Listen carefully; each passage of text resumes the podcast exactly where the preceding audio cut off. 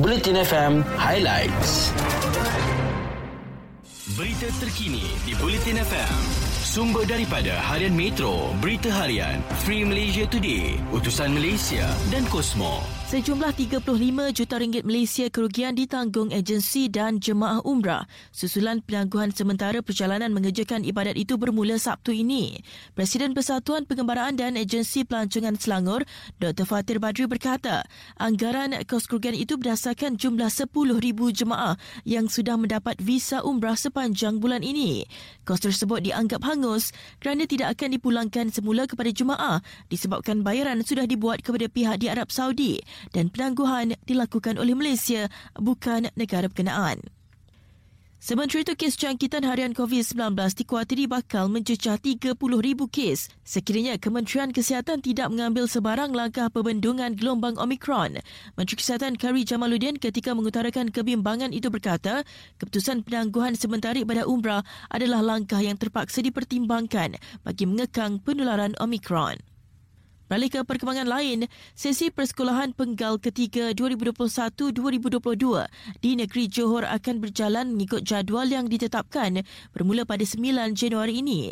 Esko Pendidikan, Penerangan, Warisan dan Budaya Negeri, Mazlan Bujang berkata, ia membabitkan kumpulan murid yang perlu hadir bersemuka secara penggiliran atau sebaliknya. Katanya keadaan banjir di Johor hampir pulih dan usaha pembersihan sedang dijalankan dengan bantuan sukarelawan.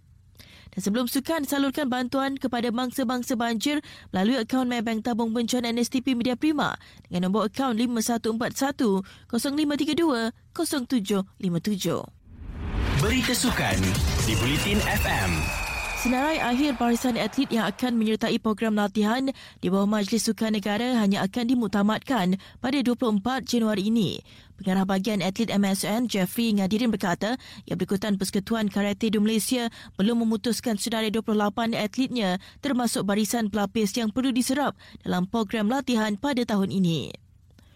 Berikutnya bebas melakukan cara sendiri. Itu adalah permintaan Boyan Hodak sekiranya Persatuan Bola Sepak Malaysia ataupun FAM benar-benar mahukan hikmatnya untuk membimbing skuad Harimau Melaya. Tambah pengendali Kuala Lumpur City FC itu lagi sehingga sekarang masih tiada apa-apa tawaran rasmi atau perbincangan formal dilakukan dan beliau bakal pulang ke Malaysia minggu depan selepas menghabiskan cutinya di Croatia.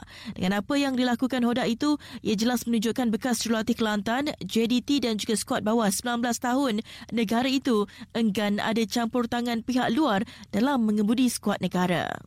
Malam itu sekian berita terkini sertai Audio Plus Games dan berpeluang untuk menang pelbagai perangan eksklusif Audio Plus semuanya di satu platform.